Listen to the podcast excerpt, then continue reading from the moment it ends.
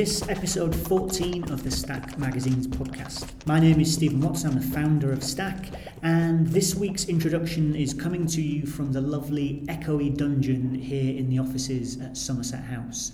This week we're going to go all the way back to early September when I was in Germany with Danny Miller, the publisher of Weapons of Reason and the managing director of Human After All. Uh, we were there speaking at the IndieCon uh, magazine conference.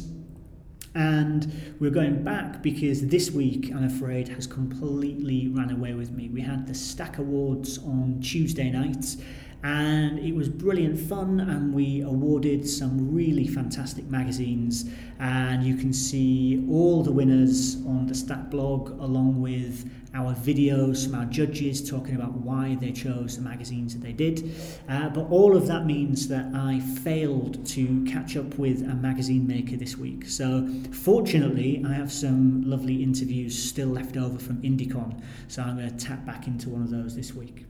I should say that me and Danny go back a very long way. He was actually the publisher of Little White Lies magazine when I very first started writing for that mag, like 10 years ago, and that was my first real taste of independent publishing. So I have a lot to thank Danny for, and as I hope you'll hear, he is a really, really interesting guy with a, a really strong altruistic strain running through the, the work that he does. So whether that is with the Publishing Playbook, which is a fantastic free resource that's out on the internet for anyone who wants to make their own magazine, or whether it's through Weapons of Reason, a magazine that wants to inspire change in people. Everything that he does points back to these, I guess, kind of lofty ideals, except he's way too modest to ever call them something like that.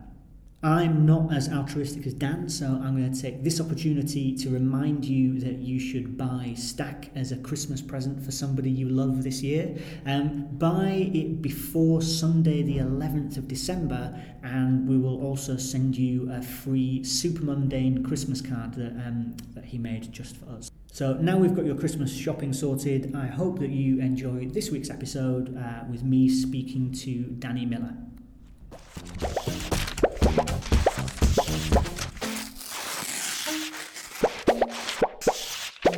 All right, so I'm sitting uh, on the edge of what looks like a bandstand or torture facility. bandstand come torture facility. At the back of a German villa with uh, with Danny from uh, Weapons of Reason and Human After All. Um, Dan, thank you very much for taking a few minutes to talk. It is my pleasure. Um, we were here uh, yesterday speaking about all of your works and, and how they led up to the publishing playbook. Um, and I think that um, the publishing playbook is just like one of the best things. So um, tell us a little bit about what it is and why you decided to make it. Um, well, thank you. You're too kind. Um, so the publishing playbook is, um, I mean, first and foremost, it's just a document. It's it's a Google Doc that you uh, that you can read. It's thirteen thousand words of stuff about making magazines. Um, it's everything that I and um, and not just me, um, my colleagues uh, have learned about making magazines in the past ten or eleven years that we've been doing it, and we just decided one day that we should that we should write it all down because it might be useful to someone, and um, we love seeing new magazines, and we can think of no better thing than to have more lovely independent mags out in the world, and we figured that if we could commit what we knew to paper in some way and, and, and sort of give that out to people, then that might um, be a small point of encouragement. And so this is a, a, Google Doc.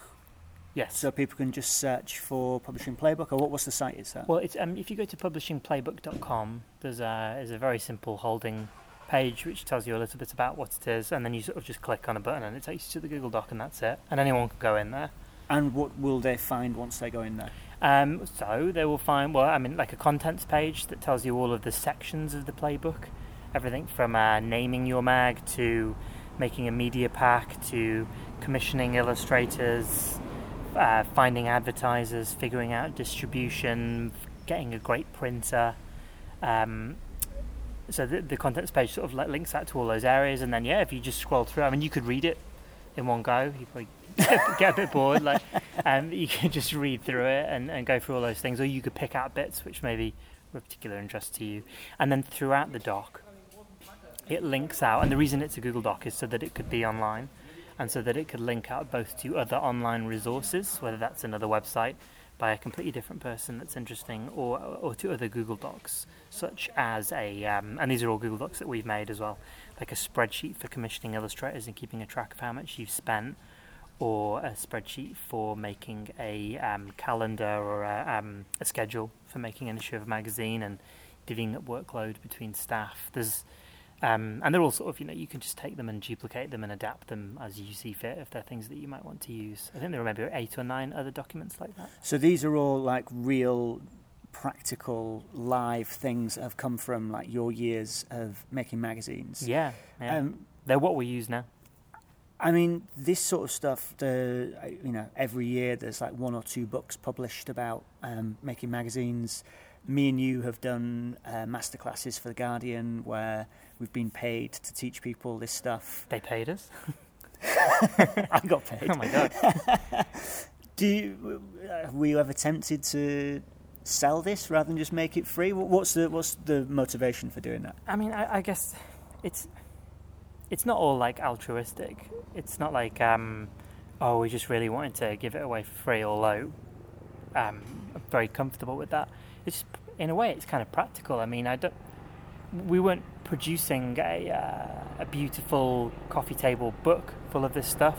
It is just a written document. I don't think anyone was really going to pay for it. To be honest with you, I mean, we couldn't. I don't know how what payment mechanism we would have set up for it. it, it so it was kind of like you know, it's part us wanting to be nice and just put something out there, and that's genuinely kind of exciting. And it's part just, it seemed like the most obvious thing to do, really. Just just bang it out there. And I've seen documents like this in other areas. I've seen other companies uh, open sourcing things that they do. Companies big and small, anyone from Tesla and SpaceX. Uh, Elon Musk gives away all of his um, proprietary information down to other sm- uh, smaller companies like us. It's just, just a good thing to do. I think. I think it's a it's a very like internet thing to do. It's very uh, a, a, modern um, thing to share knowledge. I think modern thing, but you know, it's very like it's something that since the internet came around, not that the internet is like super new anymore, um, a lot of people just, just choose to do because they can. Yeah, it's interesting. I think that you uh, reference Elon Musk with that. So, um, me and you went to South by Southwest a few years ago, mm-hmm. and Elon Musk was speaking at that event. Oh, so you saw him, yeah, at the same time as I did. I right? saw him there but you saw somebody else who fundamentally changed your life at that event. Nice segue there, Steve. I did, I did, I did. Um, so yes, so that same year that we saw Elon, um, which was very inspiring because he's um, he's a heck of a guy. Uh, I saw Al Gore giving a talk. Um, I think it was the final talk of the the weekend, or certainly the final keynote. And I hadn't even super planned to go to it, but I did, and he was speaking about his book, which came out. So this is three and a half years ago now, called The Future, which is about the six biggest, most systemic things affecting the future of humanity, be it um, the fact that we're all going to run out of food, or the fact that um, our climate systems are fucked. They're all great things, lovely things. Um, no, but it was just all super interesting, and the way he explained it in person there, and then his book, which I, sort of bought, bought, on the way out of the room. They had a table selling them, um, was just super clear and understandable and relatable, and I just loved it, and I just thought it was brilliant and figured that um, where we had been speaking about, uh, well, for my part, movies through making um, Little White Lies, which is a movie mag, um, perhaps we could speak about something a bit more important, if you want to call it that, um, and use the, the skills that we learned to talk about things that were really important and things that were really complex. Um, and that just seemed like a really exciting thing to do. So as soon as I saw this talk and read the book, I just felt like we had to make um, a magazine about about the same the same topics. And that magazine is Weapons of Reason. It is, yes. And Weapons of Reason was a quote or a line on the very last page of the book. So serendipitous there that I, I saw it. It was a quote from Marcus Aurelius, who was a um, Roman emperor in like 5 AD. And uh, I think Al Gore quoted him on the last page of the book. And yeah, as I got to that page, I was thinking that's a perfect name for for a magazine. sounds a tiny bit much, um, but you know, it sounds sounds good. And the URL was available, so there you go. the the acid test for The ac- naming any magazine. It is, yes. If the URL is available and the Twitter handle is available, which it also was, um, chances of that are pretty slim. Although I suppose weapons of reason is a slightly random phrase. It wasn't like. Um, It's a you know, long Twitter handle as well. You take a lot of characters for that. But still, you know, everything's gone these days. Everything's gone. Um, yeah, no. When I when I saw that they were available, that was a clincher. So you pressed ahead and made the first issue of Weapons of Reason. Um, tell us about, I mean, for anyone who's not picked the magazine up, what is the point of, of the magazine? Um, well, that's a good question because there is a specific point to the magazine, um, which I should add is, is a rather lofty one that w- um, will not be achieved um, until we've we've stuck at this for some time. Um, and that point is to try and turn knowledge into action, specifically. So to um, to tell stories and give information and explain information about things in such a way as people are compelled to go and do something. Um, you can break that down. You could say. Um, they might be um, compelled to change their view on something, or they might be compelled to actually go and physically take some kind of action. But just getting people to do stuff like moving, motivating, um, moving the needle, as the uh, our American clients would say, uh, in, into uh, into actually getting off your asses and doing something, um, and and doing that, you know, from a magazine is is not a very easy task, and we've we've tried to, to, to point people from the end of our stories to the many ways that they can do this. Um, and had some success, I, I think. We've conducted a reader survey after the end of each issue, asking people to be brutally honest in how they felt we'd done, and they didn't think we did a good job on issue one, and we've got slightly better over issues two and three. So, yeah, we're sort of slowly figuring it out. And so the a, a big part of the way you do that is by taking these very big, complex issues like uh, climate, which you view through the prism of the Arctic, or like um, health, which you view through the prism of aging, and you break them down into sort of like manageable chunks, which Mm. you then commission as very thoughtful but accessible, written through pieces, or as infographics, or as illustrated pieces, and you try to make it more accessible to people. Yeah, just just I couldn't explain it better. um, yeah, there's a lot of infographics. Well, first of all, there is a lot of illustration, both because we have a lot of experience commissioning illustrators, and we and we know lots of them. We're lucky enough to to know uh, cracking illustrators from all around the world, but also because illus- illustration gives you a lot of control over how you visually tell a story. It's a practical thing in many ways as well. We um, we could not afford or do not have the contacts to send photographers all around the world capturing things in that way. Um, uh, but we can we can think really hard about a story and use sort of visual thinking, as you might call it, to to tell a story with an illustration in a way that is both smart and grabs people attention and also is a little less um, heavy. Maybe um, we don't want weapons of reason to uh, to to look childlike, but we do want it to have a certain lightness of touch about it that doesn't, if the topic is very dark or complicated, which which many of them are, that doesn't put people off or put you know that that sort of like that that, that pulls people in even to a to a difficult story. Um, so illustration's great for that, and then a lot of uh, uh, data visualization, not complex data visualization. Um, n- nothing with tons and tons of layers of data, m- more, more sort of simple and clear data visualization um, that sort of backs everything up and substantiates everything that we're talking about, and and a lot of maps as well, um, like trying to geographically place people in in stories and give them a real sense. You know, it's easy, for example, like someone could be reading a story um, about. Um, the fashion um, industry in Dakar, which we wrote for our second issue, and at the end you say, "So where is Dakar?" I mean, if someone asked me that before I made the Megacities issue, Weapons of Reason, I wouldn't have been able to tell you. Wouldn't. I mean, I had a vague idea. So it's really important to us at the start of that story. Here is a map of Dakar. Here are all the places um, that we reference in our story positioned on it. Um, and yeah, just like really simple things. And also, there's no like complex terminology in the magazine. When I read a lot of history books, I basically have to look things up on Wikipedia about five times a page because I'm like, don't know who that is, don't know where that is.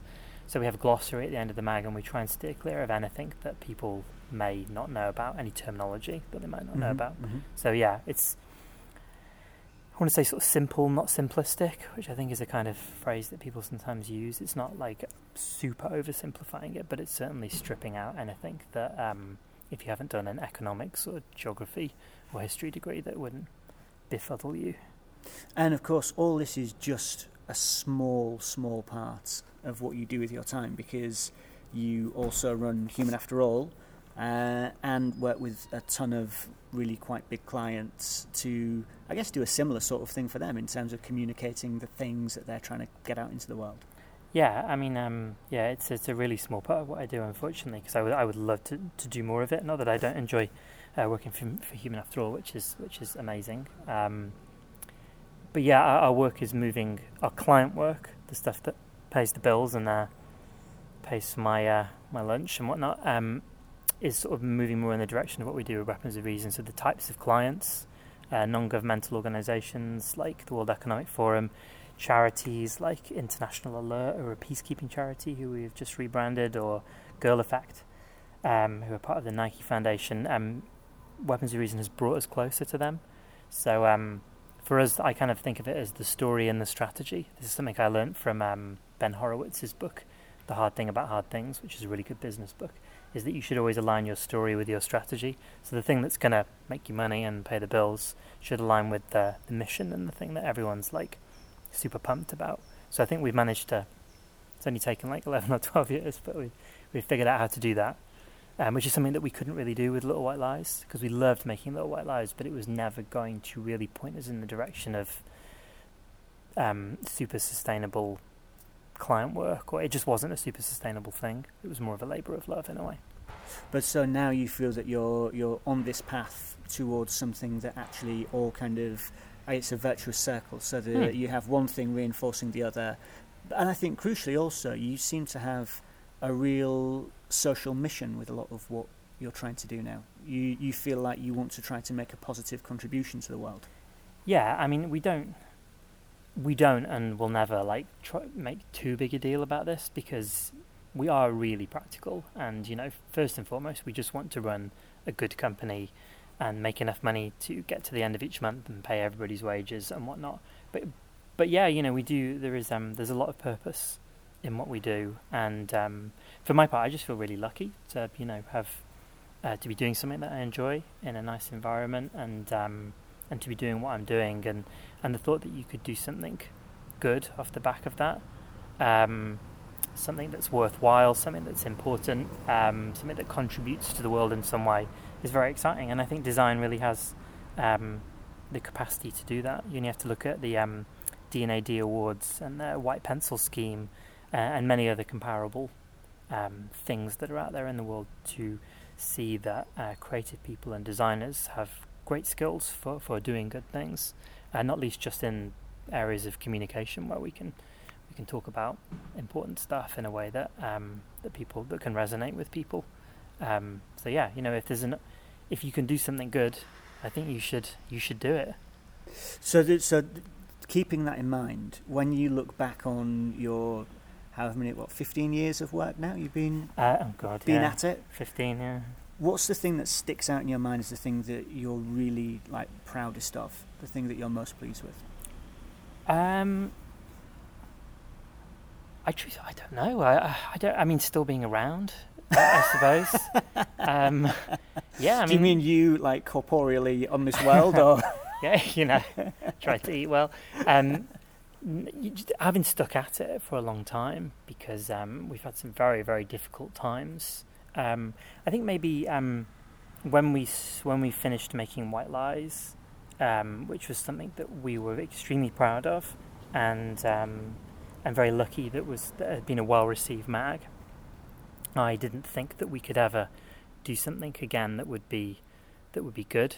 And, and we should say, Little White Lies is still being published now. It still yeah, exists. Yeah, yeah, yeah, and which I'm delighted about as well. You know, it still goes strong and it has a great team working on it, and that's ace. But um, for us, we we stopped doing it it was time for us to do something new. And it's like um, it's like your difficult second album or something. It's like I really wanted to make another mag, but what if it was what if it was rubbish, you know? And I think um, all, all mags, all projects, all anything that anyone does in life start a bit rusty and and get better.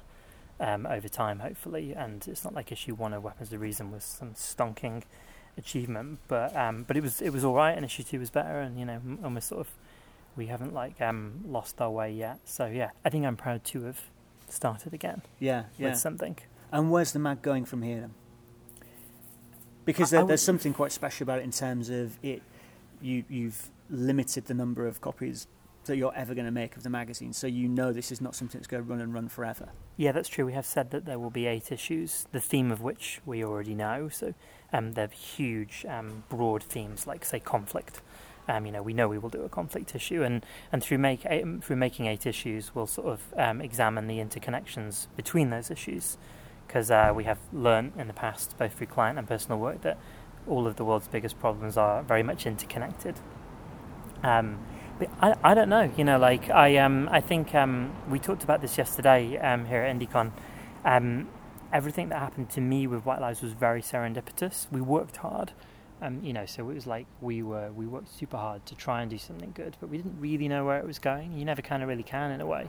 So I, I don't know what will happen with Weapons of Reason. I don't know if we'll do eight issues and and stop, or do eight issues and then suddenly turn it into a monthly magazine, and I'll be making it when I'm 80, or if it will become a website, or uh, I, you know, it's it's really really hard to say to be honest with you. Um, I think for now we're just focused on getting each subsequent issue out because it's really tough to just mobilize again every six months and um, and find the time and headspace and, and money because it costs money to do because it's a free mag and doesn't have any ads in it or anything um, to, to, to sort of go again. So a sort of fairly short-termist view on it, I guess. So, in your short-termist view, what, what's happening with the next one? Um, well, um, um, our editor is James Cartwright, uh, who used to uh, edit printed pages and is uh, a super talented guy. Um, has his um, sights set on a power issue. Um, I had a meeting with him and some other editorial um, people who work on the mag a couple of weeks ago, during which they talked about their plans for the issue, and it was. I know I always say this, but it just went so far over my head, it was untrue. So I just listened and nodded, and it, it all sounded very interesting. And um, I, yeah, I, I think they're they're sort of focusing in on, on an issue which um, which examines like the balance of power in the world. Where does power lie? Um, sort of corporatist states, the balance of power between corporations and governments, which is something which is extremely important in, say, the US. Um, and yeah, I think I, I, think that's that's sort of where they're headed with the next issue. Equally, you know, that that, that could that could change and become something else, but that is the that is the plan. Well, I'm looking forward to seeing it, whatever it is. So, thanks very much for taking the time, and um, I'll see you back in London. Sorry, mate, my pleasure.